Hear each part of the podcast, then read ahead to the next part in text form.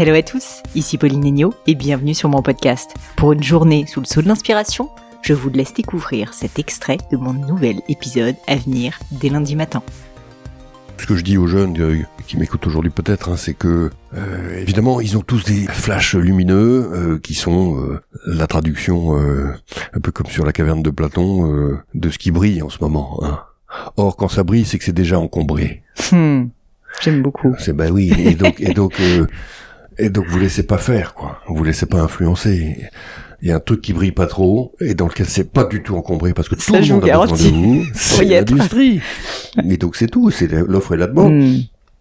L'offre est faible, la demande de la part des entrepreneurs est considérable. Et donc les progressions de carrière seront extrêmement rapides, les salaires sont bons.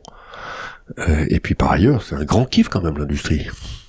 Parce que parce que euh, vous, vous êtes, enfin, certains entrepreneurs me l'ont dit, c'est le un jeu d'échecs à trois dimensions. C'est beaucoup plus compliqué qu'une start-up digitale. Ça, je vous garantis, dès qu'il y a un produit physique. On est d'accord. Euh, hein. Dès qu'il y a un produit fini, avec de la supply chain, des interdépendances avec des fournisseurs, euh, français ou étrangers, des sujets de... de, de bah, d'expédition, de logistique, de, de, délai, sécurité. de cartons qui arrivent pas, de clients qu'on peut... Enfin, donc c'est très complexe. Très, très, très complexe. Hein. Donc passionnant. Donc passionnant. Il y a des, sans cesse des sujets... Euh, intéressants à, à, traiter, des problèmes à régler, et donc à la fin de la journée un sentiment d'utilité incroyable. Hein. Et pourquoi cette désindustrialisation de la France? Alors, j'ai pas envie qu'on batte en revue tout votre livre, hein, mm. mais, mais en quelques mots, est-ce que vous pourriez expliquer les causes, selon vous, euh, qui ont mené en fait à cet état euh, mm. que, que vous citez dans le livre? Bah, elles sont multifactorielles, c'est ça que j'explique dans le livre, c'est que fondamentalement, progressivement, sans qu'on s'en aperçoive, tout s'est mis en place pour que la société française fasse le choix collectif d'abandonner son industrie. Hein. Et, et, donc il y a, y a, eu des courants idéologiques très profonds qui remontent en fait même au début des années 60 euh, euh, de, de, autour de l'économie de l'école de Jean Fourastier sur l'idée qu'une société peut être une société de service mm. hein, et, et, au fond expulser son industrie qui ira quelque part. Euh, à l'époque, Fourastier pouvait pas prévoir qu'elle serait chinoise, hein, mais c'est quand même ça qui s'est produit. Euh, on a voulu penser qu'on pouvait être une, une société uniquement féconde et qui ferait du design et du dessin et que des gens euh, dans la mm. planète quelque part euh, ferait le job de l'industrie et que ces gens d'ailleurs ne montraient pas en, en compétences, en qualité et en fécondité, en créativité, euh, qu'ils seraient éternellement à notre disposition. Donc c'est une vision du monde qui était, mais elle s'est imposée cette vision-là, hein, naïve en réalité, hein, et un peu un peu arrogante aussi, c'est-à-dire que le chinois ne sera jamais bon. Bon, évidemment, au bout de quelques années, le chinois est devenu meilleur que nous. Et, et donc il y a ça, il y a le fait que euh, une campagne euh, oui, on va dire médiatique au sens très large du terme, contre l'industrie s'est construite sur l'idée que c'était sale, que ça licenciait, que mm. c'était l'aliénation. Donc ça, c'est quelque chose qui est venu de, des profondeurs de la gauche française. Hein.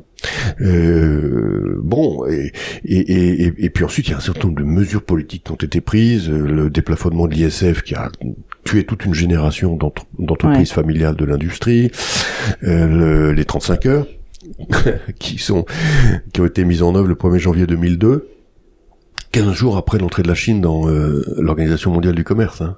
Voilà, donc la, Chine, la Chine rentre le 15 décembre 2001 et le 1er janvier 2002, la France désarme. Et les Chinois ne sont pas aux 35 heures. Et les Chinois ne sont pas aux 35 heures. De toute façon, vous regardez la courbe de la désindustrialisation de la France et vous la calez sur la courbe de la baisse de la quantité de travail des Français. Et c'est la même. Hein Donc la, la, la, désindustrialisation commence en fait pratiquement en 1982 avec la cinquième semaine de congés payés et les 39 heures. Je dis pas qu'il fallait pas les faire, mais il fallait mesurer la conséquence. Mm. Il fallait pas se dire que même pas mal, il y aura pas de conséquences. Il y a toujours des conséquences dans ce qu'on fait. Et à ce moment-là, si on avait mesuré ça, on aurait pris des dispositions.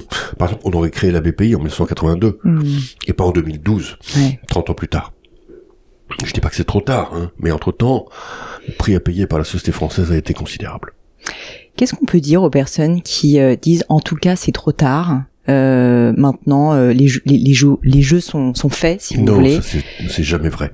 Et alors justement, qu'est-ce qu'on peut dire à ces personnes qui disent mais en tout cas la Chine est irrattrapable, c'est un vivier, les salaires ne sont pas les mêmes, la Chine, le Bangladesh, peu importe alors à la rigueur quel sera le pays? Non, mais c'est jamais vrai ça. C'est jamais jamais trop tard. N'importe quelle nation peut s'en tirer pour peu qu'elle bosse qu'elle soit solidaire, qu'elle ait un projet collectif, et puis surtout, je reviens au début de notre conversation, que son potentiel soit libéré, quoi. Le potentiel français, il est incroyable. mais incroyable. C'est-à-dire, et d'ailleurs le monde entier le sait. Voilà. Prenez la Corée. La Corée, elle avait un PIB par tête inférieur au PIB par tête de la Tunisie au début des années 50. Hum. Donc ce que la Corée, la Corée, c'est pas la Chine. C'est un demi-pays. Ils ont été coupés en deux en plus. Et donc c'est un tout petit pays démographiquement. Ils ont été capables de faire des groupes comme Samsung qui dominent le monde. Ils ont été capables d'imposer la K-pop, par exemple, qui domine le monde aujourd'hui. Donc la Corée montre que tout est possible. Hmm. Absolument tout est possible. Donc euh, si les Français s'en convainquent, on peut faire des choses incroyables. Cet extrait vous a plu? Pensez à vous abonner directement sur votre application de podcast préférée pour être sûr de ne pas le rater. À bientôt